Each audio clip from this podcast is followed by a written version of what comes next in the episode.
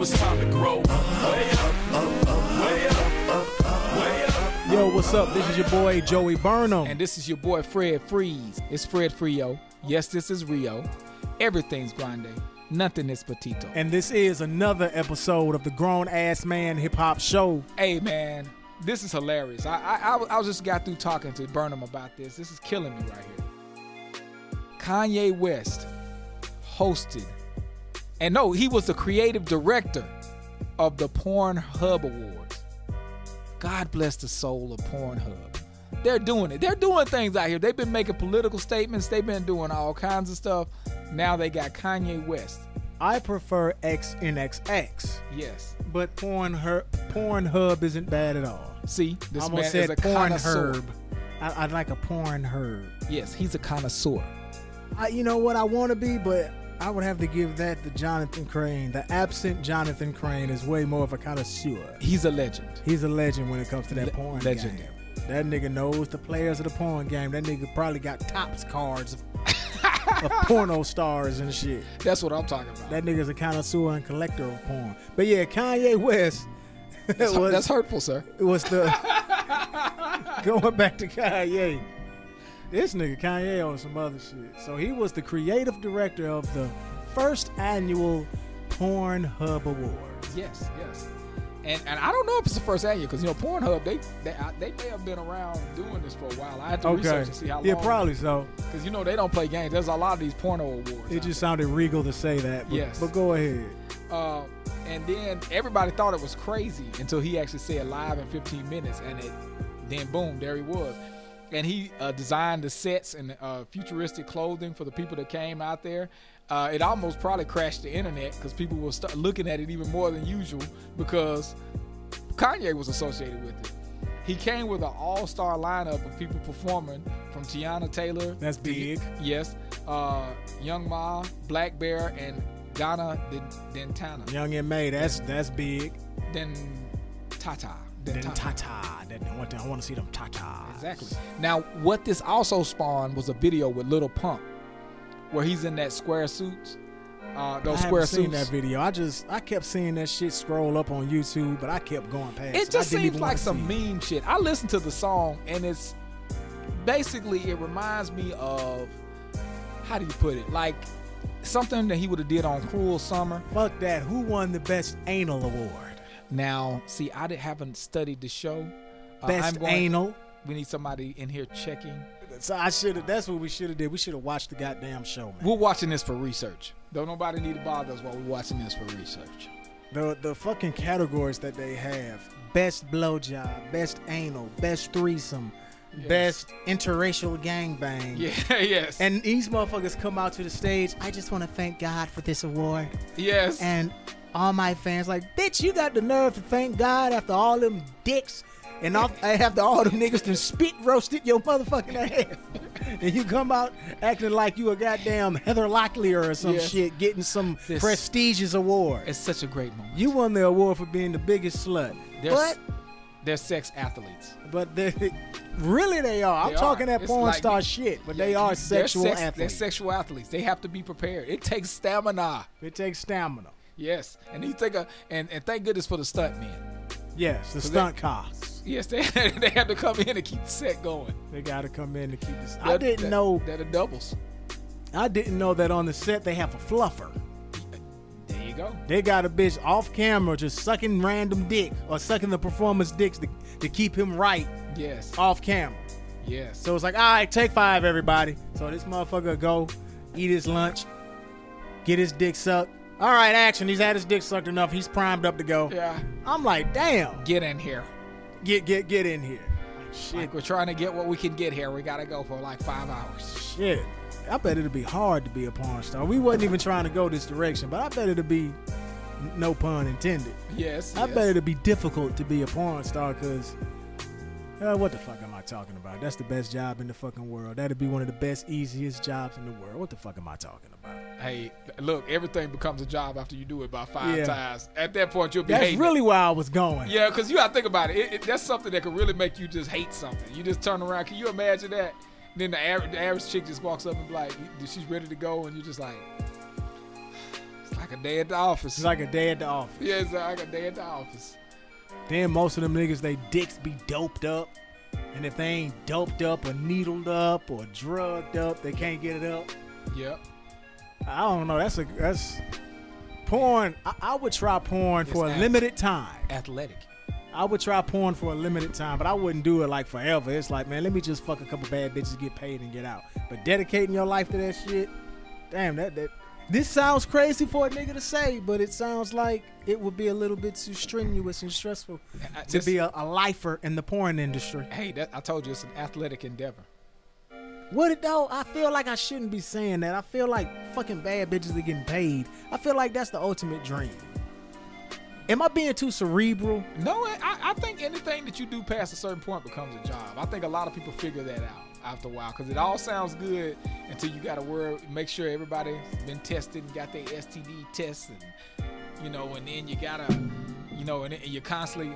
If you remember that uh, movie, She Hate Me, um, by um, Anthony Spike Lee. Mackie was in that. I'm Ain't that sure. his name? Yeah, I, I think, think that's so. his name. He played in uh, the uh, the, uh, the Avengers movies. The, Yeah. the flying son Yeah, of a yeah, bitch. yeah. That's the- it. Yeah. So I uh, think so- he played Tupac in the Biggie movie too. Yes, he Spike. Basically, he is. um I don't see him as Tupac, but anyway. Um, but Nah, you remember it though, right? yes, I do. Yeah, he ain't do good as Tupac. It I ain't did- his I fault. did- I, ain't I his didn't fault. expect it. But yeah, in that movie, She Hate Me, he was like basically being a surrogate, a sperm donor, and he was going around basically Energy drinks. yeah, energy drinks and Viagra and like this dude was having to go in and just go to work. Like it was just like he was just showing up and just having to just go to work. Like this man was just drained. He you could see the soul out of this man. There was nothing left. exactly. More pussy. No, I It's death by Snu Snu. Death by Snu Snu. Like you know, if you ever, if anybody knows anything, The beast about- with the billion backs. yes, uh, Futurama. That's what that is. Yes, sir. Now, on, back on the Kanye situation, Back to Kanye. I, I What we talking about? The porn or the video? Well, the video, because you know the porn is, ama- you know, the fact that he did this, he made reference to it in "Beautiful Life," uh, from his uh, "Dark Beautiful Family," uh, "Dark Fantasy. Beautiful Fantasy" Dark album. and ain't it you twisted? know, because he made some porn references. Because you Yeah, know, he Dark was and talking Twisted about Fantasy, dark, right? dark twisted fantasy. Look at me, I'm destroying this album name. Dark Twisted Fantasy. He's already done that himself. Yes, he has. But he made references to things in the porn industry, and he's done that several times. That album wasn't bad. though. Yeah, yeah, that was that was one of his better albums. As far as just when you go over to the mainstream side, it, uh, when you go backwards, of course, you're getting into the more hip hop hip hop side Yeah. because he came in uh, bringing what was backpacker with uh, drop college dropout. He uh, mainstream backpack style, even to the point where he was wearing backpacks, and you had a bunch of poser people wearing backpacks, and they didn't even know why they were wearing backpacks.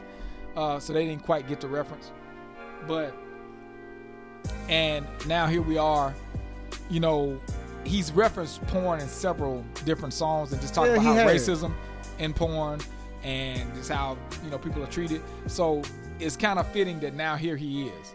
You know what I'm saying?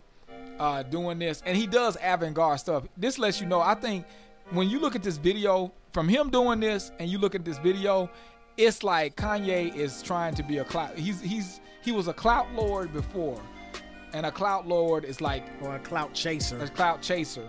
Uh, He got some clout though. Let me. but he has clout. He- but I'm he saying, but he's playing that game now. See what I'm saying? And I and it's not that he needs to play that game, but I think he's playing that game out of the sense of this is how you communicate with kids now.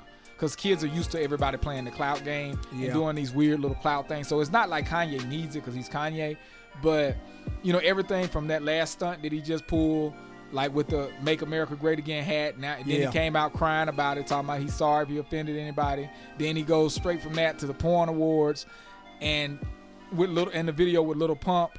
Um, Yeah, it's I- like uh, a horrible train it. wreck, but you just can't stop looking at it. Well, and I think it's it's almost like he knows how to orchestrate. And he knows how to do that. He he's knows a, he's how to orchestrate. orchestrated train wreck. Yes. like that motherfucker knows the controversy. He and knows what he's buttons doing. pressing. Because you got to think about it. He's been doing that for a long time, and right before he drops a project, or right when a project is hot, or whatever he's doing, he he does something to He's keep the gonna- media talking about Kanye. He's gonna scream for some attention some way or another. And get it. And he get gets it. it. He gets it, and we end up talking about it. So here we are. And the video, like I said, it reminds not the video in itself, but the song reminds me of something that would have been on Cruel Summer, like because it has that kind of uh, that bouncy club thing to it. Uh, that the the the modern trappish minimalist sound. When I say bouncy club thing, I mean that minimalist trap sound where it's like you know basically more drum and bass, and then you know they're just kind of you know going in rapping, and of course it's uh, um, you know filthy lyrics, all this other good stuff, and it goes straight on with um, what's going on with the porn awards. So it's kind of played beautifully for the porn awards. So this guy, that's what the context of this song is. A lot of people were saying not safe for work and all this other stuff. I'm like, of course not safe for work. I'm like, do you play this on a loudspeaker at work? I saw that several times when I was looking at it online, and I thought it was bizarre. Now, I also read somewhere that Kanye West and Jay Z are supposed to do another Watch the Throne. That'll be. I hope that'll be dope. Yes, so they're supposed to be doing another Watch the Throne. Um, Yeah, I heard about Watch the Throne too, a couple years ago. Well, you know, supposedly they reconciled now, post all of this mayhem, and maybe it'll get somewhere. Because I know that Nas is going to do another album, even Swiss though, Beats, right? I'm hearing. Yeah, with, oh God, see, I didn't. That's what I Swiss heard. I heard he's supposed to be doing one with Swizz Beatz. and see, that I may just be a rumor. I could be see. just passing bullshit along, but that's what I heard. It's not that I don't think Swizz Beatz could do. Just uh, do a fucking album with Premier and get That's it what I'm trying with. to say. It's not that I don't think Swizz Beatz could do this type of thing, but Shit. Swizz Beatz cup of tea is still more like club music. He does more of those up tempo club songs. I, I respect what that nigga do, and he is a good producer. But some of his most popular beats sound so noisy and repetitive. Yes, because he's I'm a just- club dude. I'm just gonna he keep does, it he 100. does a, he does a hip he does a like I hate to say well it's hip hop, but he does a uh, New York club sound. That's what he does. He does minimal like some like in his early stages he was real minimalist. Like then you move forward, he started getting kind of more busy with it, like you were saying, and he gets all ex, you know try to get hype you know hyper with it. You know what I'm saying? Because didn't he do like uh, pop champagne? I know he did that whole uh, thing with Slaughterhouse, like like you ain't your money, you never had money, and throw it away and throw it away. That song, Very clubby. That's I like that clubby. beat. Yeah, I'm not saying that he doesn't have beats that are dope, yeah, because he got a lot of dope ass beats. But the worst of him is very noisy and cluttered and muddy. yeah. It just sounds like a whole lot of sounds thrown on the track. and and he kind the best, the best of Swizz Beatz, shit, is the Slaughterhouse song you're talking about, which is exactly what you said, New York Club. I think it's even got Fat Man Scoop on it. I see. Ain't nothing's more New York club than Fat Man Scoop. Nothing's more New York Club than Fat Man Scoop. Fat Man Scoop, Timbaland. Yeah, that's the first thing I think of. That's the first thing I think of. Timbaland. That was a dope. That was dope. exactly. That was dope. Yeah, that, that was it right there. Um, Money Cash Hoes was dope. Yes. I- So- and like I told you, I like the way he kind of handled, like Jay Z handled people like me on that song. Yeah, yeah, yeah. So, um, but at the end of the day, I wish he would get some with somebody else. But Kanye, but he was saying that I could be Kanye. wrong. Well, I'm, you know, but he said working with Kanye was odd to him. So Nas said that. Uh, so I don't know what he meant by that, but he's just saying being in Wyoming and, and just out on that compound, and he said it was just strange. Who's in Wyoming? Kanye, Why? he's Kanye. He's been doing a lot of stuff. Cause like a lot of rich, like powerful men and stuff have been moving to Wyoming. Doomsday prep people pay attention. They're destroying everything else and they're moving to these nowhere places. They got their compounds. Uh, it's it's some serious stuff. Put on your tinfoil hats with me, but it's real though. Shit. That's some real shit though. So they have been moving. I mean, you got people like Dick Cheney and everybody out there in Wyoming. Mm-hmm. So they're out there, they get a lot of land, you know, have their own little compound, bunga bunga parties for days. Damn.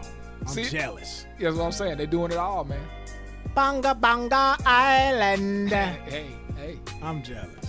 And another crazy thing, speaking, of, and we're just jumping around, guys, but I think I, we've covered everything here with the whole, the Kanye video. Uh, I wanted to segue into a situation with Nas before we got into the meat of our show. Uh, but Kanye, like again, you know that, that that video to me felt cloudish. Like I said, it's a more part of his big watch clout, a part of his big clout movement. What's the name of the song again? uh, I love it. I love it. Yeah, Featuring Little Pump. yes, little Or pump. my bad, Lil Pump, because everything is spelled L I L. Yes, little pump. Lil Pump. Yeah, he's a little pump man. Uh, Now who? Now I get I get Little Pump confused with the little Uzis and the little. well, Lil Pump is white. he's a white guy. Yeah, he's a white guy. Oh, okay, what, whatever. Yeah, so he. His hair got colors and shit in it, right? Well, no, that's you're thinking about uh six nine. See, I, I don't know nothing about these niggas. man. Tekashi. I don't know nothing Yeah. about these niggas. And They Kanye, did, they did Fifi with uh, which is a, a prison term for something that they make it. Yeah. Um. that's what I heard. Well, that, that- Fifi was beating your dick in prison. Well, that and they actually make a Oh, oh. homemade uh, A pocket JJ. pussy. Yes, they make one of those. Uh, there's also They make it out of garbage bags, cheese doodles, and whipped cream. Oh my god, and you, can- never and you never once you've had Fifi, you never go back to human. once you've had Fifi. And then, but then there's also a slang term that's also for like uh, your girlfriend or female friend or whatever. But it's kind of stupid. It's like you got them two. You got like the prison one, and you got the street, the the kind of suburban one, suburban slang. Well, I'll slick. I'll stick to the suburban slang Yes. because I have nothing to do and don't want to have, have anything to do with the prison. Not at all. Yes. So, Kanye West, Pornhub host Yes. and creative director. Creative director. He he he even put the suits on the people. He had even created the bronze penis that they would be awarded with. I bet. I don't know. I'm Uh, making that, some shit. That up. would be hilarious. and he and And it was made of diamonds. Here to present Asa Akira with the bronze penis. It's Mr. Kanye West himself. Do you have any words before you hand her the award? Bonga bonga. Yes, that's it. but this this guy, like I said, he plays the media. He ain't no telling what he's doing. All kinds of crazy stuff for the media. That's all I gotta say about Kanye. All this stuff because people are online. Uh, they're talking crazy about his outfit in that video and all this other stuff. And I'm like, don't forget that Missy and them was wearing trash bags and stuff like that back in the day. So this stuff is pretty common in videos. Uh, but what I see from Kanye is he does stuff to play. He knows what he's doing now. He knows this, like the music that he's dealing with now has such a short memory span that he knows he's got to go ahead and take some air out of the room if he's gonna do stuff, and he can't just release. So he's doing that. He's he's being the total clout entertainer of the moment. Not saying that he has to, because he doesn't. But that's what he's doing. And a lot of people are falling for it. Me myself, I just find some humor in it. The fact that he's doing stuff like hosting porn awards. Yeah, that Like after after the other breakdown he just had, you just like, man, Kanye, I'm just gonna let you go do you. Yeah, Kanye, he's real good at appealing to the lowest common denominator. I hate to say that. I don't mean that in any disrespectful terms, but as artistic and as far out there as he can be, Yep. he does a really good job at being down to earth music. Unfortunately for me, that means he deals with the little pumps and the whacker artists of the world. I don't want to hear it. I don't need to hear it. But I respect the fact that he can come outside of his come outside of himself and say, Lil Pump, let's do a song together. New up and coming guy, let's do a song together. Designer, come fuck with me and my label. Like he will reach out And to he- the younger rappers, and, and that's what keeps his music relevant and young. And he It actually brings always, something out of it, and he brings something out of him. It doesn't always make his music good. I think he sacrifices his music doing that shit sometime. Um, but it keeps him young and relevant. When he has like a Chance the Rapper, that's a good young crowd reach. Yeah. You know, that's a good reach for the younger listeners when you have a chance or a more lyrically inclined person. And and you know, I'm an MC, so of course I'm gonna lean toward a chance more than a little pump. But in terms of money, let me just be fair. In terms of money, Lil Pump, as much as I don't fuck with that type of music, financially that's a good look for Kanye. It's a good look. Like I said a few minutes ago, he's reaching toward that lowest common denominator. And And Little Pump brings in so many fucking people. And one thing I will actually say is Kanye actually handles music like music, like a medium.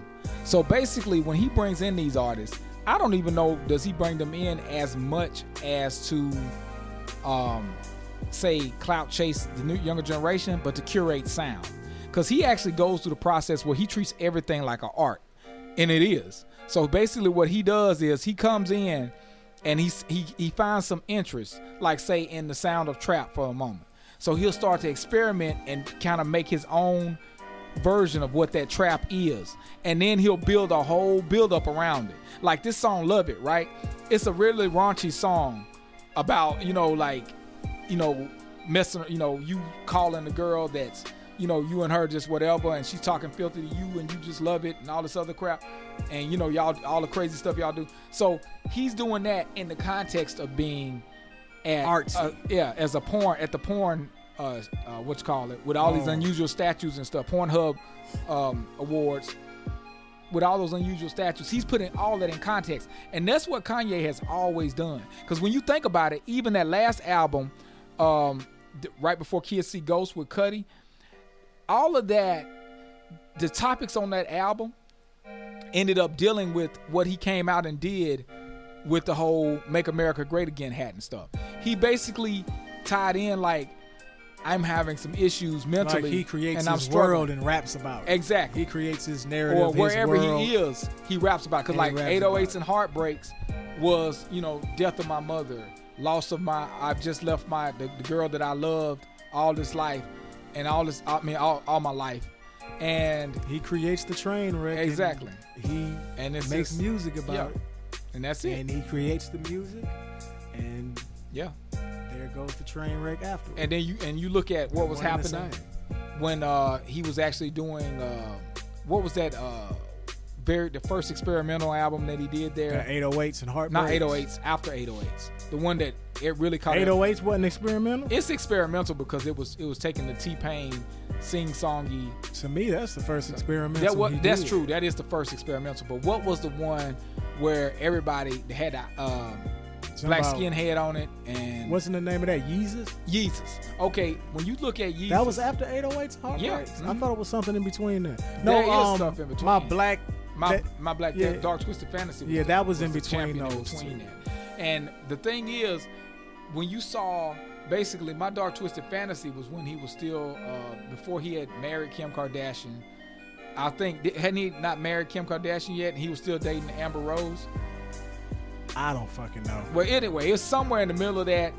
He was I'd like to fuck both of those so bitches. well. Banga banga. Bunga bunga. And he was out there uh, basically getting drunk at the MTV Music Awards, getting thrown out with Amber Rose. Then he comes back and does this album, My Dark Twisted Fantasy, which is kind of covering this.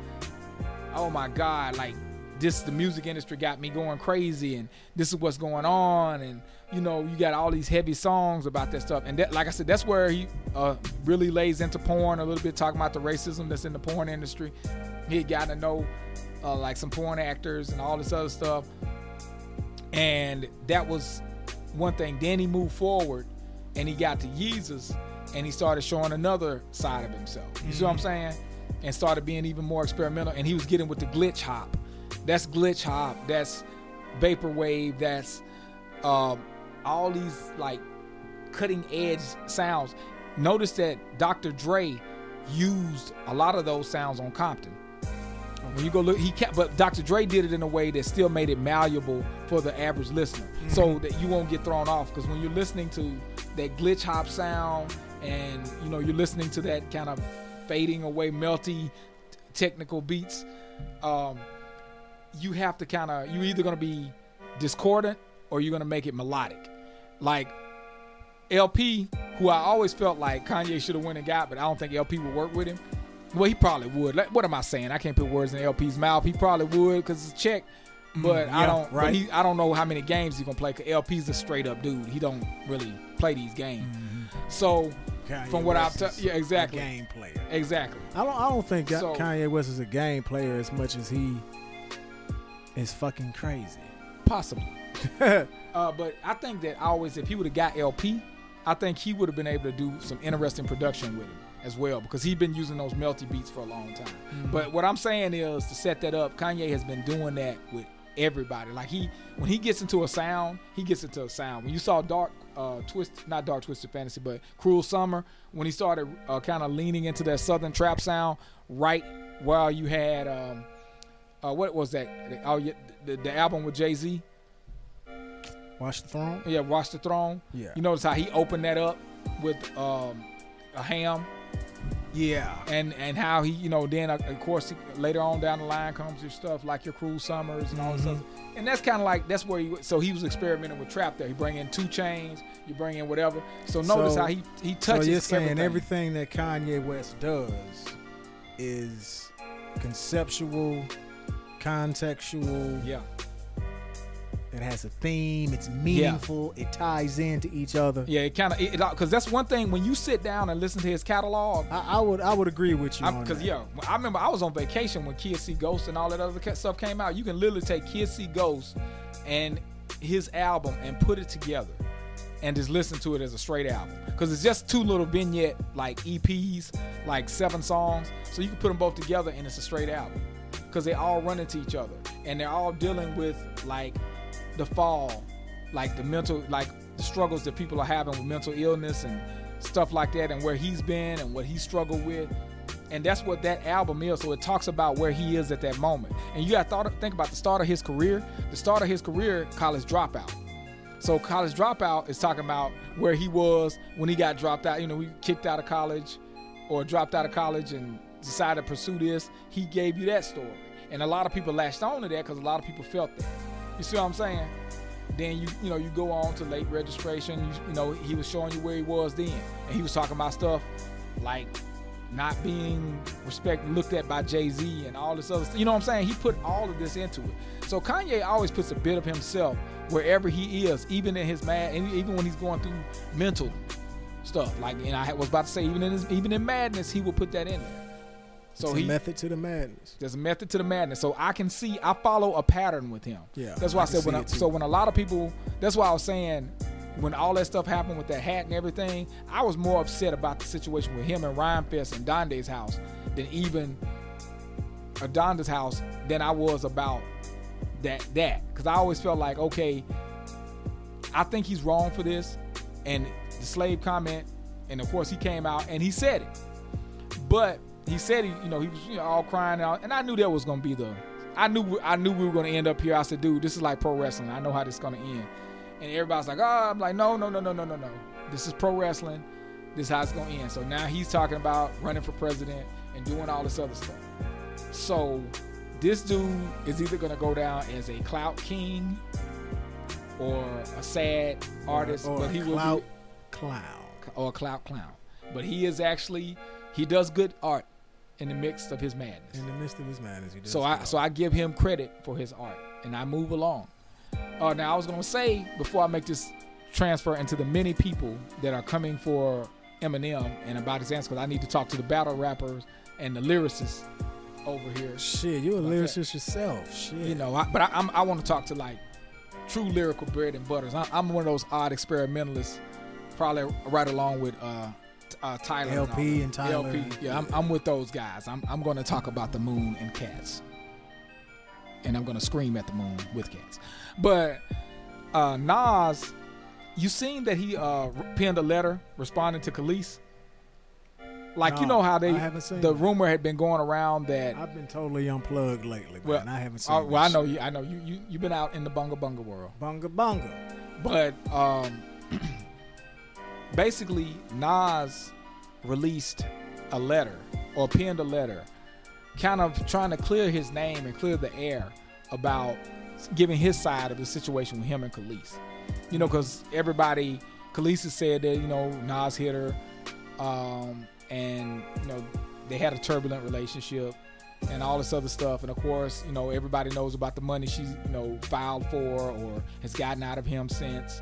And it's all, it's all been out there. And uh, I don't, I don't know if, yes, I don't know if Nas has got tired and decided to speak out or say something.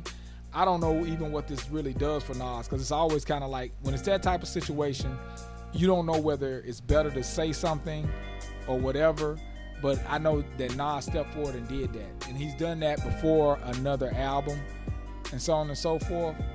Um, I really hate the fact that you know they're going through this, like the whole back and forth, and that they was even in it to start with. But you know how it is. This is Star, you know, Stars being stars, being stars. And Nas has not been necessarily a sound picker when it comes to individuals like this. I mean, at one time there was supposed to be some hype of him and Nicki Minaj, but Nicki Yep. said that they were just friends or something. yeah, I'm sure of that. yeah. I hope he smashed. He- I mean, come on, Nas, you work for Billy now. You got to smash. He works for who? He, I said, he, he's, he, I think he's worth uh, worth even more money now. So Oh he- yeah, yeah. That boy making sneak money. yes, he, That he, boy Nas is he doing shit. wisely. He Nas is doing wisely. shit that his caliber of rapper doesn't do. Like lyrical minded niggas are usually not business savvy, Yeah, but he he is he did it. Like he invested in that app. but he did Yeah, it. he did it. So he he set he set an a example, and He's is a role an model. example. He's that a it's more model. than rap. It's more than lyrics. It's a Yeah, whole gotta- brand. It's a whole business. Yeah, you got to Now Jay Z, on the other hand, as surprising as it is for Mister um, not the hustle to be doing what he is right now, because I, I I couldn't have seen what Jay Z is doing right now when he first made um, Reasonable Doubt. Yeah, I couldn't have seen that in his future. But with that being said, it makes sense because he always rapped about hustling and making money. yep. He was a backpack guy or, or had backpack sensibilities. Because he came from it. But when you think about who Jay Z is, yeah, he's the businessman. That's really always who he was. Yeah, The Jay Z that we know today and love, yeah, you can see that coming from a mile away. But Nas, on the other hand, I wouldn't have seen him being a successful businessman at all. Just the type of rapper that he he is. Because, like I said, those conscious, super lyrical minded guys usually don't cash in like that. yeah, He's the exception, and I'm glad he's I'm glad he's the exception. That's that's that's a win for hip hop. exactly. So Um, I, what I what else were you going to mention? You were going to mention um. What else were you going to mention? You, I wanted to. Well, just pretty much that. that those were just two tidbits. It's, I know they've been long tidbits because we were laughing at the Pornhub thing so hard. Okay. Um, but I, you know, those are just two tidbits. I just was saying I hope everything works out with Nas, and I really didn't. I really feel like whoever handles his PR and whoever really handles, you know, has a, a they they should tell him that that I understand the need or the desire to get your side of the story out there, but there has to be a better way, and there needs to be a better way of doing it because the way he sent the letters, when he the way he wrote the letters out, is almost more confrontational, and it increases the back and forth. You feel me? He even though it does something, yeah. Even though he did, even though he did it, um, he did wasn't like belligerent or anything, but you know he almost did it like in a confrontational way, like, and there's no other way really to do it. And so when you come out like that and you got somebody that says, "Well, he hit me," okay, you know this is not gonna go well for you. You know, saying anything right now, and your silence might mean something, but you, it's like somebody got to figure out a better platform. Reasonable doubt. Yes, Burden of proof. yes, Um, staying silent. When you keep your mouth shut, you allow people to think and imagine.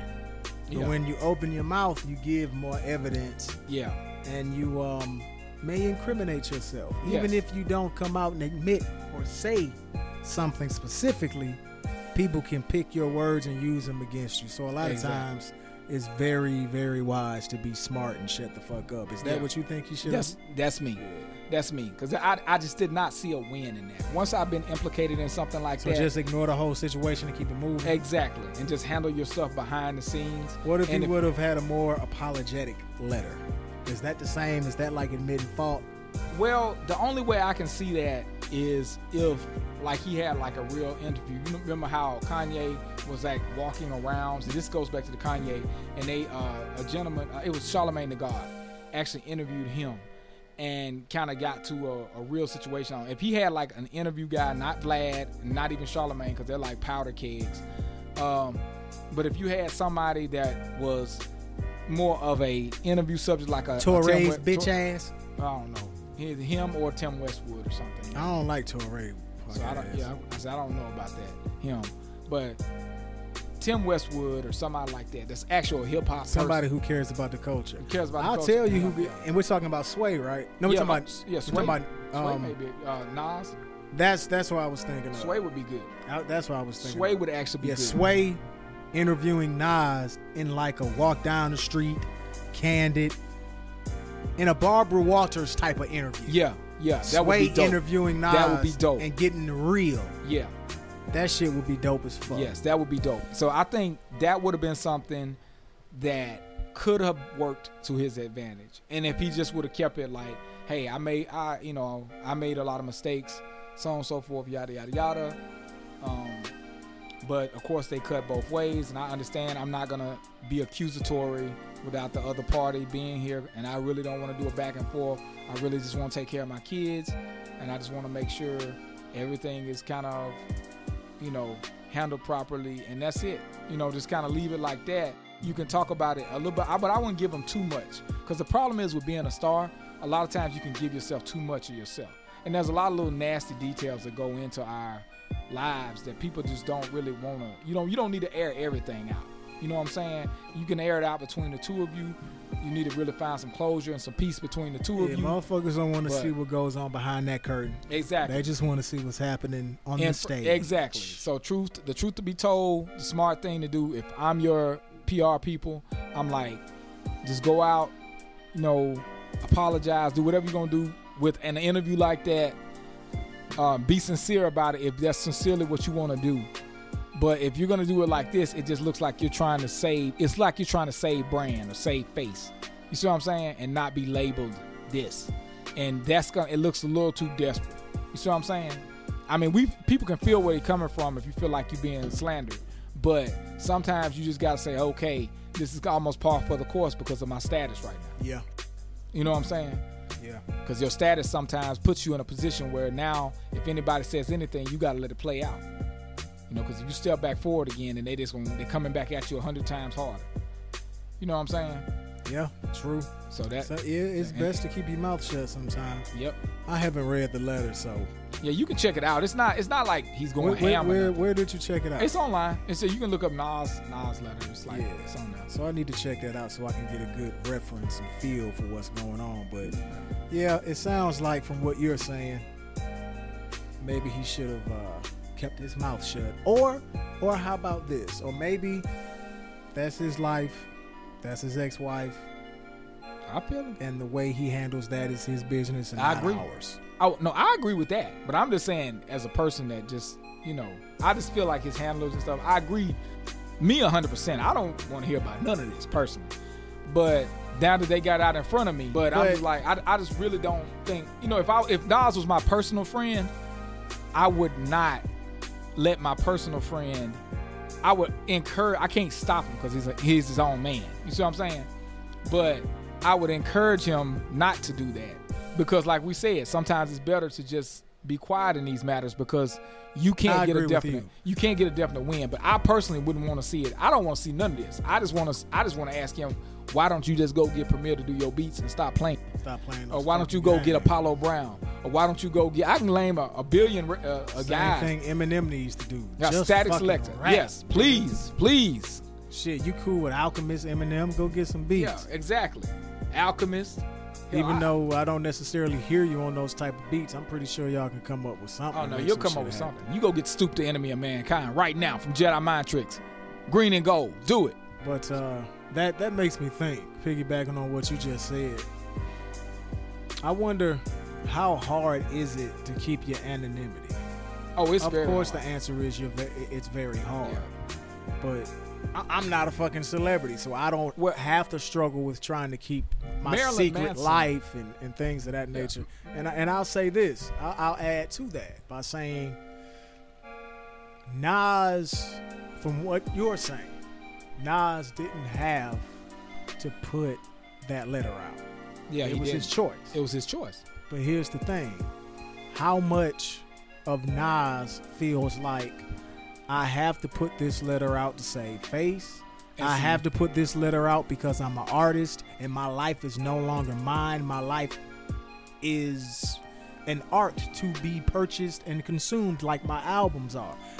When you're an artist, I would imagine once you lose your anonymity, you probably move into an area where you feel like everything you do is to be consumed and judged That's not healthy. by the fans and the people. That's not healthy. That's not healthy. Yeah. So I'm thinking that Nas didn't have to put this letter out, but because he's an artist, he was probably feeling forced to do Well, it. I also feel like it's one of those situations where rappers, because I was about to say something about Marilyn Manson, but uh, and I'll say that. But I feel the thing is the rappers are closer to the street or closer to the, they're closer to their element. And a lot of times that's why you see people end up in crazy things like fist fights or other type of situations that they shouldn't be in. I think this is kind of a reflection of that. I think like this is more of a Nas is personally sees himself being slandered and he doesn't want someone telling a story that without his side of the story in the story. And he's trying to do that because I feel like I think Kelis or somebody was going back to well, Kelis definitely was going back to court with another case or something that occurred there. And it's just like, especially since he's just getting that fresh money. So, and I think things were getting kind of like heated, and that's what we got. You see what I'm saying? And I think that at this in that in that instance, it would be a good idea if like if he had some people around him to say, "Wait a minute, Nas." You know what I'm saying? You know, Yeah, it's unfortunate. yeah, you, you might need like Jay Z to come in and say, "Smart enough, Nas." Four albums in ten years, nigga. I can divide. divide. Yeah, classic. With that being said, man, we uh, wish Nas the be- Nas the best. Yes. Him and his ex-wife and that whole breakup, divorce shit is a motherfucker. Oh, it is. It is. It So- puts a lot of strain on people, hurts a lot of people. Yeah, it's unfortunate, but you know, they will get through it. Yes, they will. Yes, they will. And, and I and I'm still happy to see him like doing as well as he's doing money wise and everything. And, And Kelis too. I hope she does. I hope she raises the kids and they just get on with their life. Now, What else is on the agenda? let's talk about the main event. What's the main event? Eminem Oh, Mr. Eminem. and Mr. Machine Gun Kelly, and now Joe Budden. Eminem is in a take on all comers battle royale after we just reviewed Kamikaze. Some guys they heard Kamikaze and they immediately responded. Now, Machine I Gun. want to talk about Joe Budden first. yes, let's let's do that. Let's do that. So I'm watching the Joe Budden podcast on Joe Budden TV, Yes. like everyone else did. And Joe Budden had some choice words for Mr. Eminem. Yes. But what stood out to me is he said for the last decade he has been better than Eminem. And I would agree. He also said stuff I didn't agree with, like Eminem hasn't had content in the last 10 years. I disagree with that. Yeah. Eminem has had lyrics and content. To me, that's not the question. So, when he says he's been better than Eminem for the last 10 years, I would agree. And the reason why I agree is if we throw lyrics out the window, because that's not a discussion. To me, it's not a discussion. To somebody else, it may be. And I respect that discussion Yeah. if someone else wanted to have that. But in my opinion, Eminem, even though he's not as lyrically dope and proficient as he used to be, Eminem is still a phenomenal fucking MC. So, is he better than Joe Budden lyrically? Yes. Okay. That conversation is off the table. But is there any validity to what the fuck Joe Budden said about being better than Eminem for the last 10 years? And I would say yes in the category of music itself. Lyrically, has he been better than Eminem? No. Maybe a tie at best, but I'm going to say no. Yeah. No, he hasn't. But musically, yeah, man, I'm gonna say that I'd rather listen to a mood music than any volume of mood music. I'd rather listen to that than anything Eminem has put out since 2004, with the exception of Recovery Yeah. and the Marshall Mathers LP2. Hell, maybe even over Marshall Mathers LP2. I digress. But my point is, musically, Joe Budden has been better to listen to and more entertaining to listen to musically than Eminem. What would you say? I can honestly say that because basically Eminem has fallen to the formula. Uh, To the who? The pop formula. Yes, he has. and and his own production and he's been in a space where it seems like he's rapping to himself and he's still trying to we all know Eminem can rap we all know Eminem is a dope lyricist that is not a question and That's not a question. it's never been a question and it It's seems the like music that's in question. it's the music that's in question. It's, it's the, his choice of like subject matter, how he's been kind of like caught up in this whole cycle of almost trying to prove himself. And like my issue with Eminem has always been the fact that he does the pop hooks, like you know these weird, these high end poppy hooks. And he has these high end cheesy pop beats many times if he's not handling the production itself, which is very like sparse tracks with like which are great for MCs to rap over, but the problem is they they have a certain quality to them. They're like I didn't like, quirky. Nice Guy on Kamikaze. Yeah. That's the song. Sounds like Mary. No, I was about to say Mary Poppins. I'm trying to say Betty Boop or Yeah. whatever her name is. Yeah. It sounds like Betty Boop is on the fucking hook. I don't like that song, and it's, it's a couple songs on Kamikaze I don't like because they fall into that pop for, formula. Yeah. Um, going back to the Joe Budden podcast, one of his co-hosts mentioned the Rihanna song that Eminem did. Um, Love the way I love the way you lie, Love the way you lie. featuring Rihanna. And one of them made a joke saying Eminem did that song with Rihanna. The song blew up, and he just said, "Fuck it, I'm gonna just duplicate that song every album. I'm gonna keep doing that song for the rest of my career." It it feels like that. It feels like Yeah. Eminem found that pop lane, Mhm. so he's trying to copy and paste and cookie cutter create that same sound on every album. He did it less on Kamikaze, thumbs up, but those songs still snuck through when you hear shit like Nice Guy. I think that's the name of it. I could Yeah. be wrong with that. Um, but what I'm saying is, said some shit I, I disagreed with. But on that podcast, he said a lot more things that I agree with. And as an Eminem fan, it made me cringe, but I just had to sit down, calm myself, and beat my dick as well. Hey, hey, Professor Nasty, bunga bunga, you can edit that out. because it owes him money. You guys have got to work on that. Y'all got to. It may not be funny, but I beat my dick like it owes me money. Fuck it. Yes, exactly. But anyway, anyway, edit that out. So anyway, like I was saying, Joe Budden podcast. When I was listening to the shit as an Eminem fan, it made me cringe. But it's more shit that I agree with than disagree with, and I had to just face those harsh truths that Eminem is not as good as he used to be. Eminem is very formulaic. Joe Budden has been a better music maker than Eminem, even though the spirit of his comment, Joe Budden was talking about he's been a better lyricist and music maker. Yeah. Joe Budden was saying he's been better than Eminem overall. I disagree with that. Yeah, see, that's. He hasn't been better than Eminem lyrically. I feel he's just been better than Eminem musically.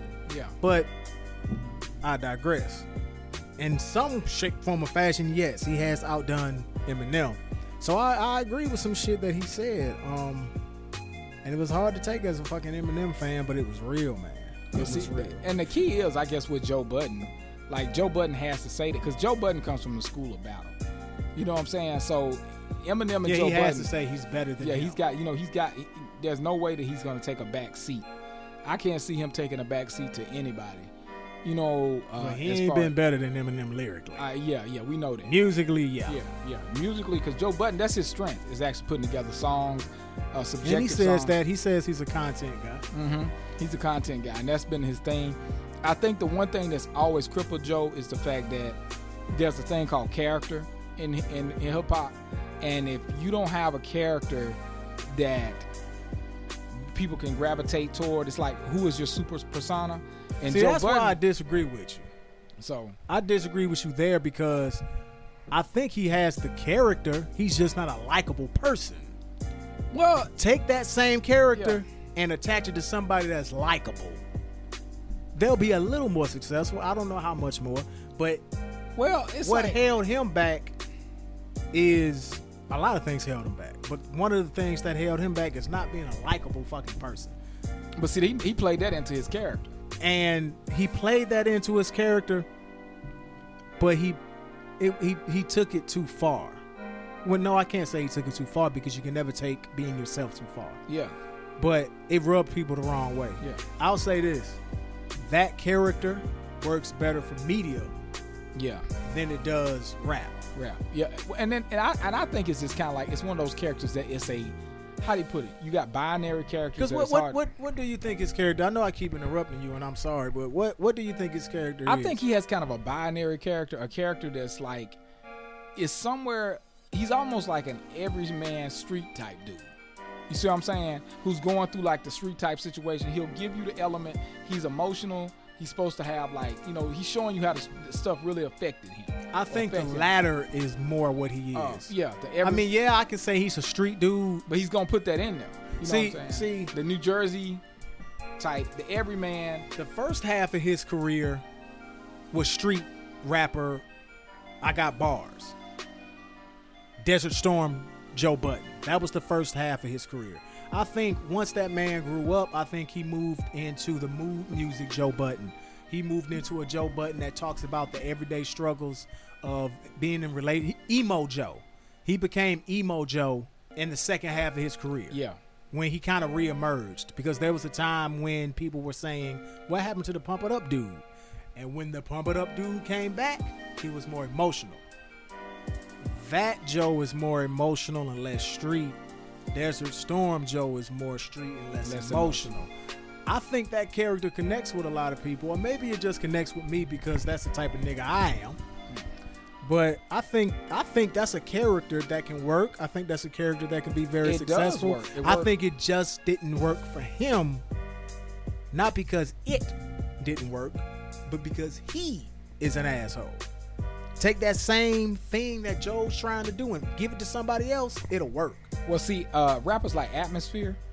See, Atmosphere Yeah. and them, that's their bread and butter.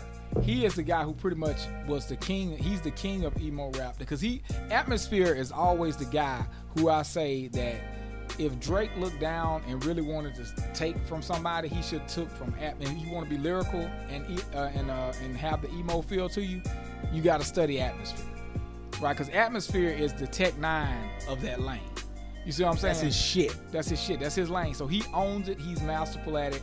And I feel like Joe does a version of it with more of a, you know, you got like some street element, more of a street element to it. Uh, and he does a It is more of- urban. I will yeah, he, say yeah, he does more. Yeah, and and then on top of that, there's something. Funny thing is with atmosphere, something more soulful about the music that he picks.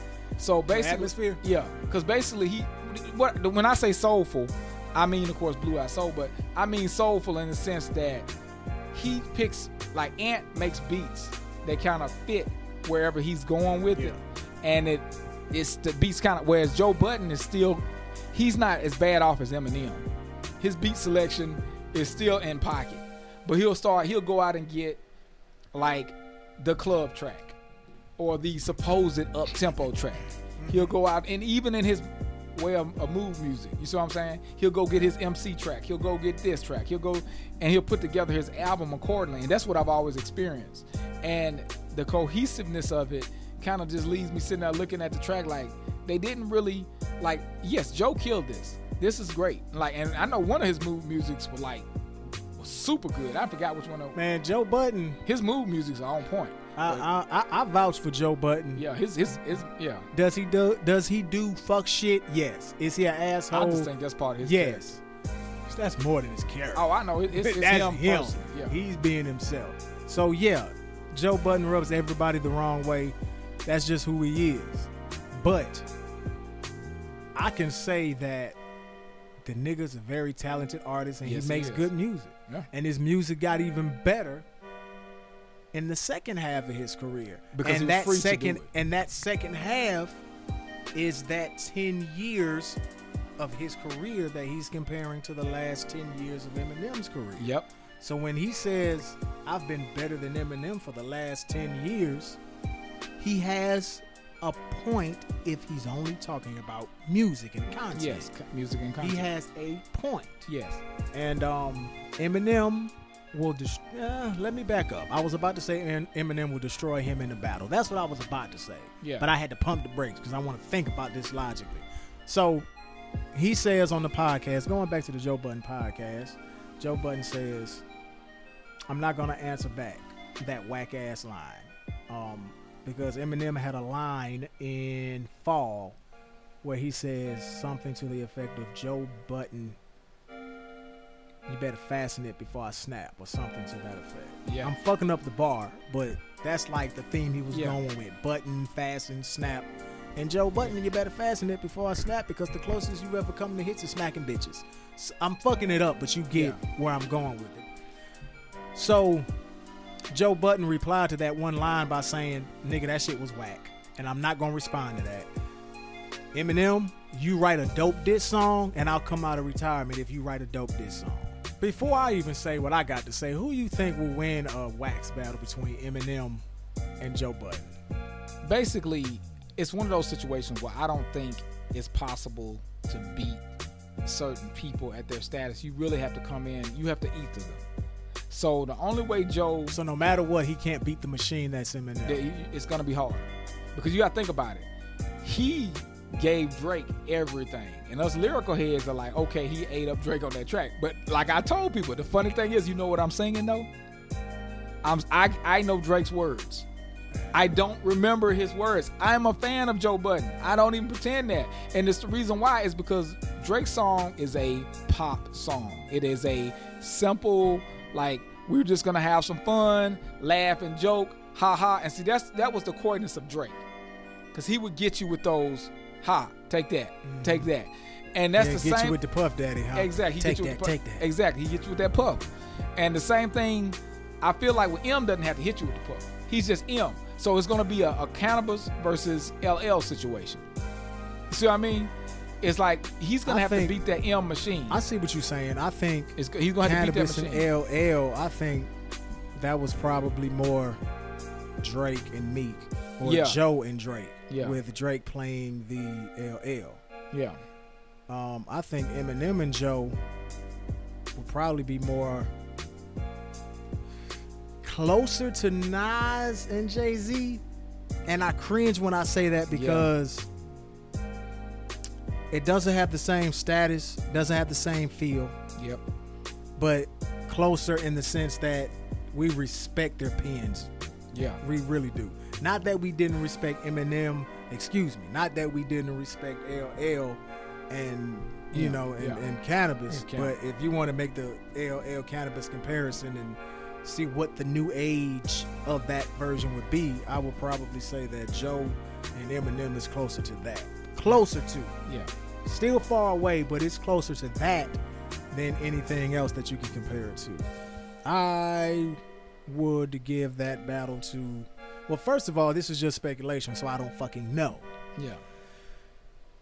Um, I think I think Eminem would win because of the machine. Yep. I think Eminem would rapidly rap him to death. Eminem would have some hard punchlines. So overall, he would win. Even if he shouldn't win, he would win. You can't beat the machine. So I agree with you, Fred. Yeah. But I think I think Joe Budden would make him bleed, and the reason why I think he would bleed is because he's a talented enough artist to make Eminem bleed. But this can segue us into our next thing. MGK got Eminem and the Revival album. MGK and the Revival album got Eminem looking real fucking weak. Yeah. That shit got Eminem looking real human. That fucking godlike armor that that motherfucker Eminem had on is starting to fall off piece by piece. Yeah. And we're starting to see how human, how Well, beatable see, I, I remember Rhyme Eminem Fest is. Juice. Yeah, Rhymefest and off. Juice destroyed him. Yeah. But that was a fucking Eminem in Kaioken stage. It wasn't Super Super Saiyan Eminem. Eminem is in Super Saiyan stage. Maybe he's coming out of Super Saiyan stage. I'm gonna tell you, he's in Super Saiyan stage in wax. I will still ask that he can step in the cage. Ain't nobody gonna step in the cage though. Oh no, Fest and them will step back in the cage. Well, no, no, no. I- I'm saying like if we're talking about this, oh yeah, if yeah. we're talking about Eminem versus Joe, Eminem going Oh, no, against they ain't no, MGK. they- they- they do gonna make that. That's gonna be wax. It's too Yeah. much money that they would rather get wax, wax. Yeah, than stepping on a fucking stage. yeah, that's true. So I'm not even talking about battle rap arena. You in front of me, mics in each other's hands, Eminem, Juice, Yeah, Rhymefest. I'm not talking about that. I'm talking about a wax battle between MGK and Eminem, Eminem and Joe Budden. We can concentrate on MGK and Eminem since that's the next transition anyway. Um, MGK and, and, and Eminem right now, yeah, he's got. MGK MGK got him. Yeah. As it stands right now, right here today, the mother of September, whatever fucking day it is, yeah, MGK got him.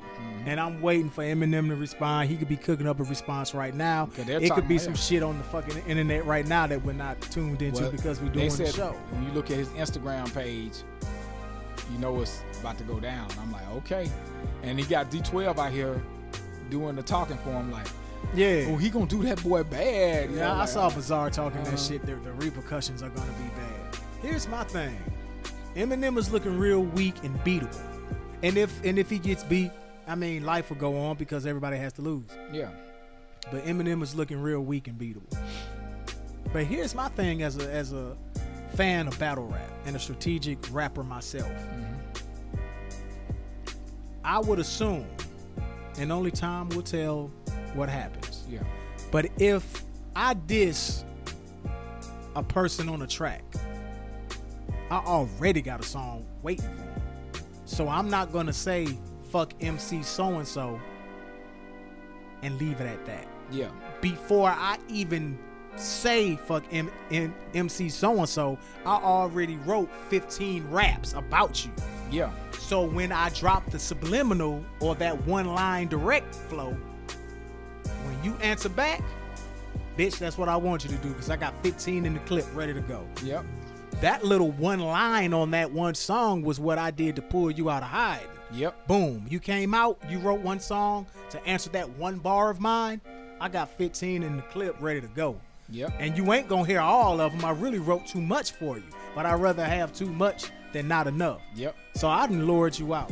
So the fact that Eminem hasn't already put out a diss leads me to believe that he didn't think MGK was gonna be man enough to respond in the first place. Yeah. Because if you're forward thinking, you already know, okay, if I confront MGK on some lyrical shit, he's man enough and lyrical enough and MC enough to respond. I know he'll respond. Let me have my clip ready. Eminem didn't think somebody would stand up to him, so he.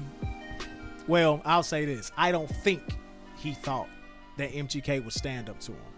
Hell, like I said, it could be some shit in the clip that we don't know about. It could be some shit brewing that we don't even see. But as it stands right now, MGK got the lead. Eminem ain't said shit yet. And if I was in that situation, I already would have had my shit ready to go. Yep. I would have shit. I would have been win or lose. I would have been too prepared for the shit. Yep. Don't seem like Eminem was prepared for the response. Yeah. I mean, like you got to get your. I mean, you got to get. If you're gonna be a mic bully, you got to be a mic bully. You got to be a mic bully because Eminem has turned in to a lyrical bully. And as much as we, this is the, I'll say this: this is the first time in hip hop that I can remember that the lyrical bully has been obnoxious. Yeah.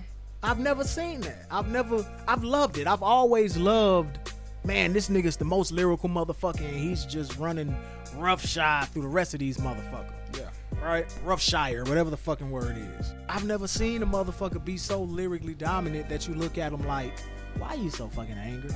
That's how I'm looking at Eminem. Like, Eminem comes off angry and bitter. it's he's like I told he's made it to the point where he needs to get with a producer and say, do you even lo- do you still really love this, or do you still want to prove you can do it? Because when I see Tech N9ne, for instance, you know what I'm saying? I don't like everything he makes, I- but I can tell he loves it. That's what I'm saying. You can tell. Look, E-40, E-40 it. just dropped another album. He dropped another album uh, called. It's not. Uh, what is it? Uh, Bonga bonga. yes, yes. Uh, it's not certified game. Bonga, It's bonga, bonga, bonga. something. Gift of gab. Gift of motherfucking gab. Yes. And everything you gotta understand is E-40. Discoagulation. I'm really not all sure about these busters. yep, that's it. That's it. So E-40, uh, that dude, I love the way he does things. I love he's he's flamboasting on and basically he stays himself. He loves what he's doing. Tech N9ne stays himself. He loves what he's doing. He stays in his lane. He's gonna make the music that he makes the way he wants to make, as long as he wants to make it. You know what I'm saying? You even go to the more farther bizarre artists like Brotha Lynch Hung and stuff. They make the music they want to make. They got their fans and they're cool. Eminem has tasted heights that nobody has tasted. And he's almost it's almost like he's he's like, no, no, no, I don't want to leave these heights. Rather than saying, ah yeah, I was up there, but I'm glad to be back here with my people, with my fans, with my with the heads. I love hip He, hop. he I'm doesn't do have, as far as we know.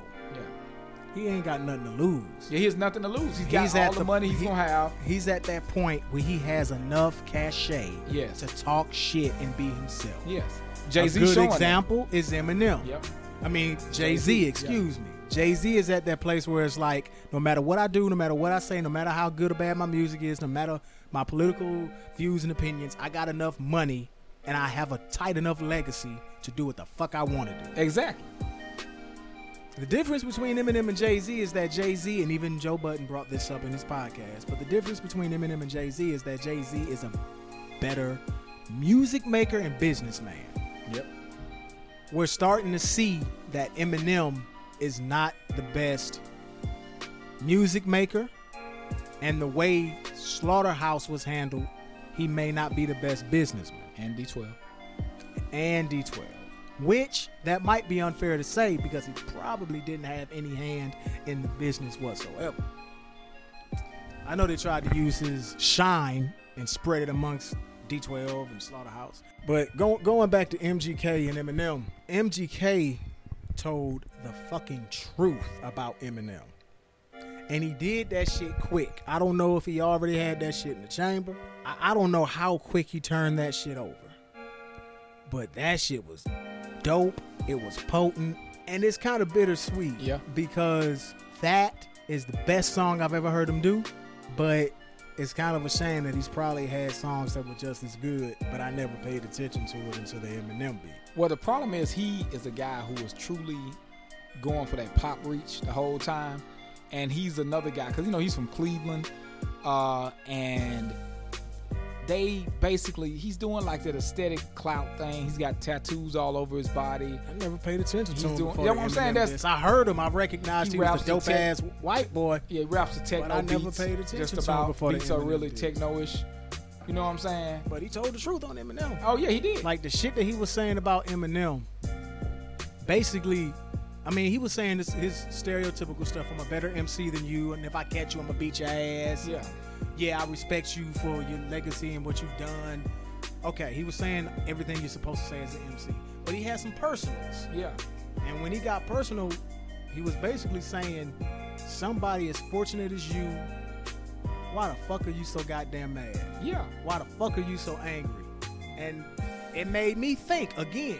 It was kind of an eye opener. Me being such an Eminem fan, it opened my eyes when he said that the same way the Joe Budden podcast opened my eyes. And it had me looking at Eminem like, yeah, man, you are uh, very angry and not happy. Eminem seems Eminem seems childish, bitter, and broken. Broken at times. He's kind of like the old guy on Gran Torino that tells you to get off his yard. I'm not. I'm, I'm not gonna say childish because that sounds like a dig.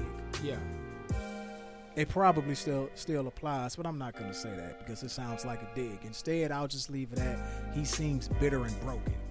I think he's lost the zeal to do what it is, what he does. And the problem with hip hop is there's this fear of falling off, or instead of just if you don't. My thing is, if you don't feel it anymore, if this is not what you want to do anymore, it's best to just walk away. And if you ever release anything again, and don't announce reti- don't announce retirement, just go behind the scenes and do other stuff. And people say, you know, when they interview you, like, Emma, you gonna ever do another album? Um, like, I just really have not been in the space to do music right now. I've, you know what I'm saying? I've, I've been working behind the scenes. I'm trying to develop some new artists. You know, maybe they'll get me into the feel of it. again. I have been writing, of course. You know, th- this, these are the stationary answers to go and put out there, but I just don't really have the same zeal that I once had. You know, It for don't seem like Eminem is having fun anymore. that's what I'm saying. as good as Kamikaze is. Yeah. It, it doesn't seem like he's having fun. Going back to MGK, I wanted to touch on this. Going back to MGK and Eminem, the the, the battle, the battle aspect. Um, when you're the champion, you have the burden of the belt. yeah, You have to carry the weight of the belt, or the ring, or the title, or whatever you want to call it. And with that weight, let's use fighting, for example. Yep. Let's let's say let's use boxing as an analogy. If you're the champion with the belt, the opponents have the advantage of looking at your performances and watching tape on you more than you have that on them because they're up and coming. yep, They're the new cats. Mhm. They only got about six. Let's say, let's make up a realistic number. They're the up and coming boxer. They only got about 15 to 20 fights that you can watch and break down their tape yep, because they're the challenger. They're new. But as the champion, you got about 50 fights that they can look at and analyze. They have more to build a strategy against you than you have to build against them. That's one of the burdens of being the champion. Also, when you're the champion, everybody is training to beat you. You can only train for one person at a time. But you got everybody training to beat you. I say all that shit to say this. MGK has the advantage of growing up with Eminem. He has the advantage of knowing Eminem, studying Eminem, and a whole lot of fucking tape to study to destroy this man. What is Eminem outside of calling him a rookie? What is Eminem gonna say about MGK? Maybe it's some shit that we don't know. Maybe it's some shit between them and the history that we don't know. But on the surface, MGK can say more about Eminem than Eminem can say about him. but it, like I said, with his with So I'm status- wondering what is Eminem gonna say other than you're a rookie? I'm better than you. I shouldn't even answer you back because who are you? basically he could actually go the route of you take a look at him and, and just go to the fact that he's a clout chaser and the fact that like you know you look ridiculous you covered in tattoos you know you got you know you just like take it back to the basics of when we battled back in the day we could take one But is look at that gonna be enough? yes with his machine with his machine Well, yeah, true. it's the way he puts it together because Yeah, he when, can. when El-P Yeah, you're right. His machine 7L is gonna do a lot exactly because El-P to topple MGK. Yes, because El-P destroyed 7L in such a, a, brutal way. In the Linda Tripp this, when he sit there and was like, and they had him bring the thing into the office. Is it 7L or 7XL? It's seven, well, it's 7L, 7L and esoteric. So um, he like, yeah, I let what's called here, he's just like, wow. I see, that was a mean spirited diss.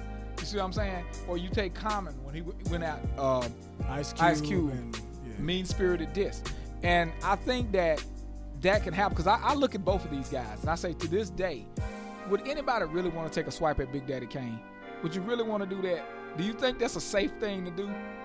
He's just sitting there watching television, eating some cereal, and you walk by and be like, man, F Big Daddy Kane. You remember when KRS-One, like MC Shan said something crazy about KRS-One, and he killed him again. And we were like, damn it, damn it, Shan.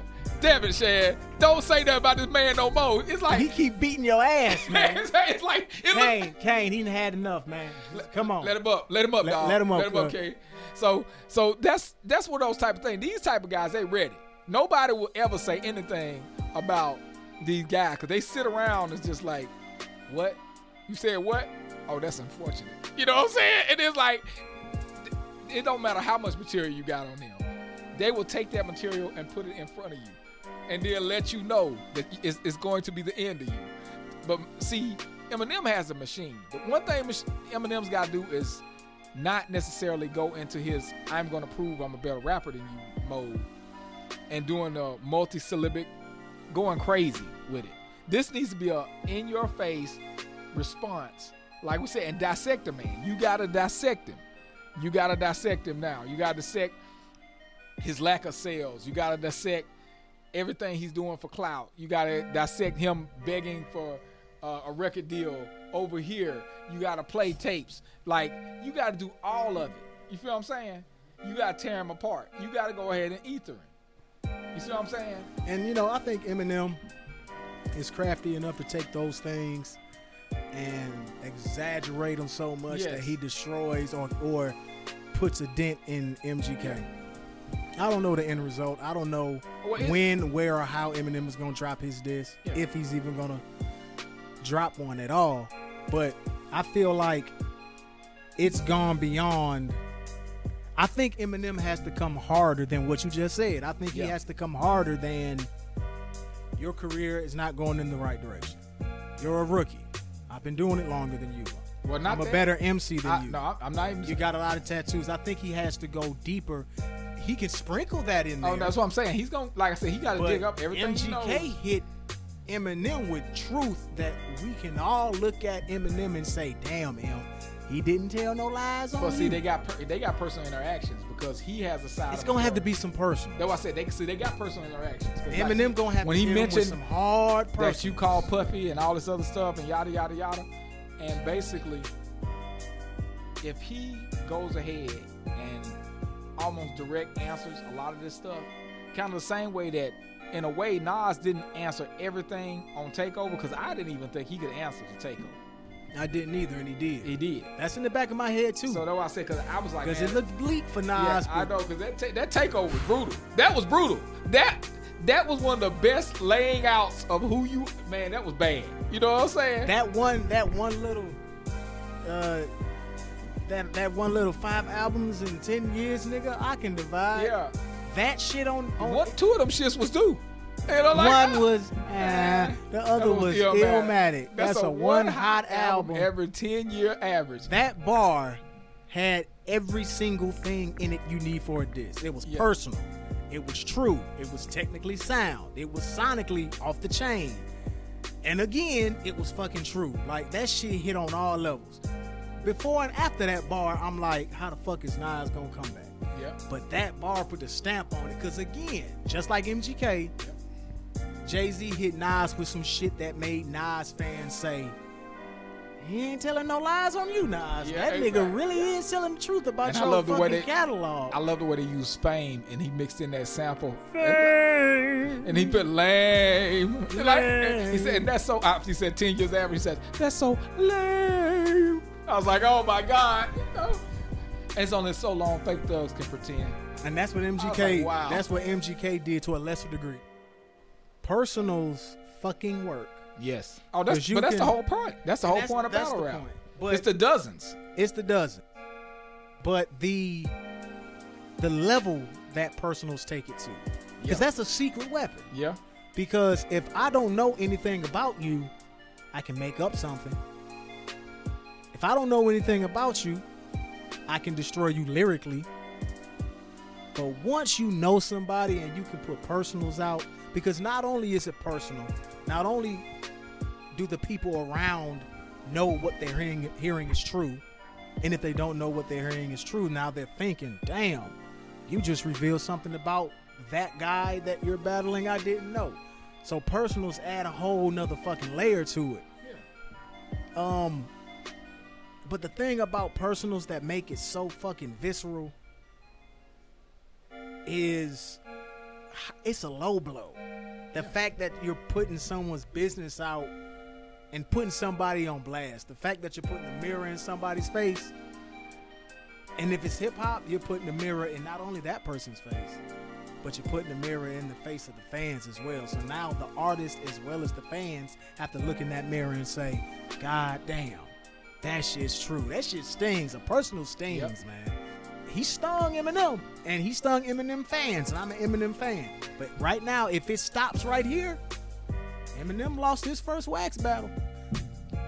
And I'll say this before we move to Mac Miller. Nobody's ever come at Eminem like this. Yeah. Straight up. Everlast tried. I take my hat off to him. Evidence. Evidence did try. Yeah, he did try. ICP tried. Don't take my hat off for that. Ja Rule tried. I think Ja Rule came at him the hardest, and I probably took that to serious. A lot of cats have come See, I don't even Eminem. I don't even recall Ja Rules. Yeah, M, M. You say your mother's a crackhead and Kim is a known slut. So what Hailie gonna be when she grows up? Eminem took that shit right there and was like, "I'm about to eat your ass up for talking about my goddamn daughter." But Ja Rule, he had some shit where he was coming at M, and it was it, I took it serious.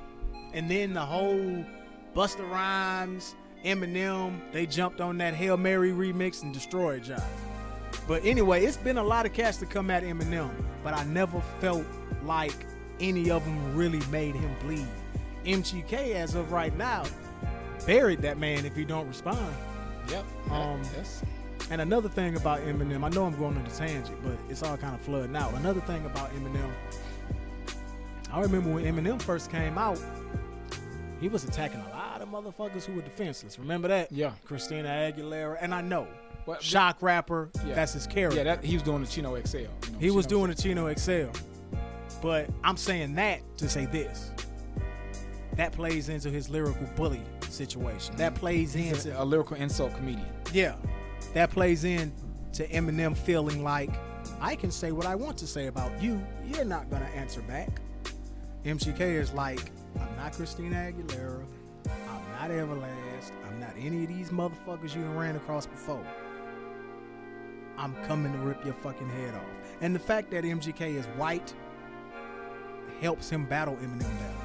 I And I was about to say that because, like, again, th- this this puts him on footing that you got people because to destroy this machine, to to crack his it's gonna machine, take another machine. It's gonna take another machine, and even though It's MJ Terminator, baby. Terminator 2, yeah, goddamn. even though MGK has no doesn't have that level of machine, he's wrapped in the in the type of clothing that you know what I'm saying? is, yeah. Exactly.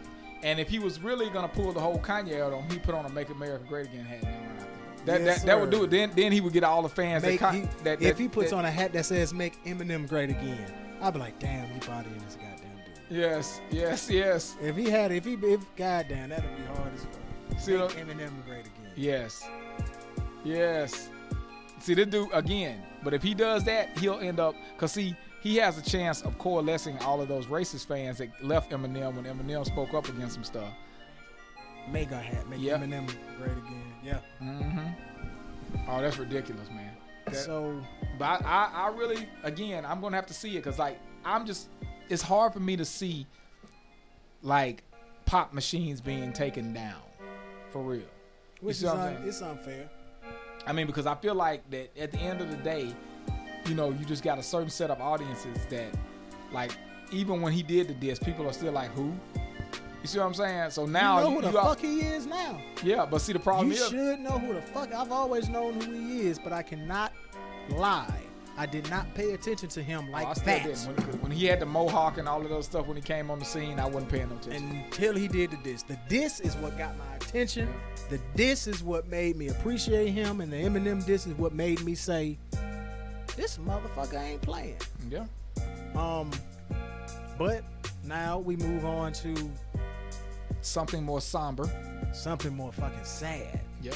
It's beyond fucking somber. It's fucking sad, and it ain't really no transition you can make into this. But Mac Miller, man, Yeah. That's rough, man. Um, overdose, right? overdose, overdose.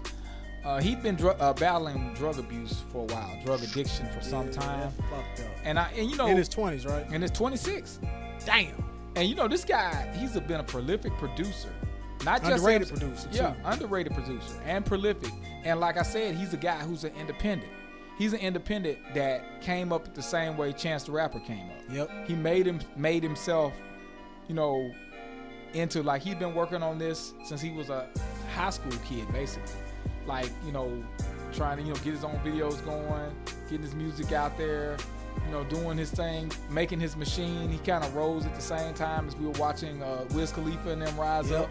Yep. You know, with the whole Taylor gang thing, he had his whole situation going. Everybody had their little I think he was on the same. Um, correct me if I'm wrong. Double XL freshman as Yep. Wiz and all them. Uh huh. It's sad, man. Mm-hmm. You know, I can't front like I listen to his music religiously, but I always respected his craft. I always respected his care and how genuine he was with his approach with music. Yeah. Um, he never tried to be another white boy that raps. Exactly. He did himself. He just did himself. Yeah, he did himself. I feel like if he was Chinese, black, you would still get that same character. Yeah. You know, he wasn't trying to use his whiteness to get any advantage or foot up. He just wanted to make good music and have fun. More than Yeah. anything, he wanted to have fun and and live and unfortunately died doing this thing that he uh, loves to do. And that shit's real sad. Then he was 26. Yeah, he was 26. And li- and I was telling somebody the other day, I read a book called Chasing the Scream, which Mhm. talks about how addiction is like really a lot of times a uh, attempt to self-medicate against other issues like when people are struggling with depression they're destru- struggling with other things and a lot of times people get caught in addiction that way. A lot of people they were talking about um, i forgot who was dating. The girl um, that he was dating and he ended up you know Ariana Grande. yeah, Ariana Grande, and they end up breaking up and like, um, you know, he was kind of like torn up about that and other things in his life at the time, and that was maybe one of the uh, things that was around it, and he was just struggling with this addiction. He was going down that path, and a lot of times people they need to seek, you know, help before they have to get to this, because a lot of times people are just trying to self-medicate, and that's not a good look. It's never a good look. Um, it's never, seldom ever. I ain't gonna say it never ends the way you want it to end. Uh, and when you can get your hands on the stuff that a lot of people can get their hands on, sadly enough, when they're successful. And the, the crazy thing is about being successful. Sometimes that makes you the most loneliest person around because really, who can you really be around anymore that really is not trying to take advantage of it? At some point, sometimes you can start feeling like that because Yeah, even the folks that came full with of you. people, that's when you're you're most loneliest sometimes. Yep, yep. yep. So, We all have family members that deal with addiction. yep, We all deal with our own crosses yep. that we bear. Uh huh. But you know, the crazy thing about death, and you know, not trying to get too philosophical, because it's about Mac Miller. But I just want to say that if you recognize somebody's going through some shit, take them under your wing and really take the time to check on them. Yes. Because death surprise if it's not an older person, death surprises the shit out of a lot of out of a lot of us. Yes. So because you don't see it coming, I hate to say this, but it's true. Assume that the burden that somebody is dealing with is enough for them to commit suicide or turn to a drug that causes them to overdose. Like Yeah. if you see somebody going through some shit, just don't take it as he's going through something, he'll get through it. Yeah. He or she. Approach that person and check on them. Check on them to see how they really doing because if that person passes away, you don't want to feel like maybe I could have said something, did something, stopped that person, intervened in any kind of way. You don't want to have that regret. And you know, it's really unfortunate, man. A young dude, 26 years old, getting better with his rapping, getting better with his music making. I ain't know he could play the piano until I saw one of his last Instagram posts, and I was watching Yeah. him play the piano. He was a real producer. Yeah. He was a real producer. And just looking at how talented that dude was, you, there was a lot more music he could have made, but fuck the music. It's a lot more living he could have did. Exactly. And you just really wish that he really wish that he had. So I mean, one thing I'll say is like, you know, just in commemoration of that, like if anytime you like, you know, my man Joy Burnham said, when you see people going through stuff, people that's close to you, take Step them under in. your wing, step in. Uh, you know, uh, call those hotlines. Get assistance. Don't just like the hardest thing about being a star. This is stuff that we worry about with people like Kanye and people like that because when you see art, your artist breaking down in front of you, like a lot of people take it as a joke. And Yeah, it's you know, not. it's, not, a always. joke. It's a, not. It's not a. a, passing phase. It's not moment. exactly. It's not them rock star partying. A lot of time it's a cry for help. You know what I'm saying? That's what I'm saying. and that's a lot of times people don't don't be like, oh, that's just him, that's just whatever. Because uh, there was a uh, uh, Do- B Dolan did a song called "Who Killed Russell Jones." Uh, it's a poem, one of his poems, and that's the Ol' Dirty Bastard. Go look at that. That is powerful. When he said, "Who killed Russell Jones?" and it's like, man, that is so heavy. You know what I'm saying? You know what I'm saying? And it, why and was the reason? No. Like I, uh, me and my buddy, we sit down and listen to that. We're like, wow. And they were just talking about how he was basically talking about how his addiction and who he had became as old dirty Cyrus was a uh, something that made him his money.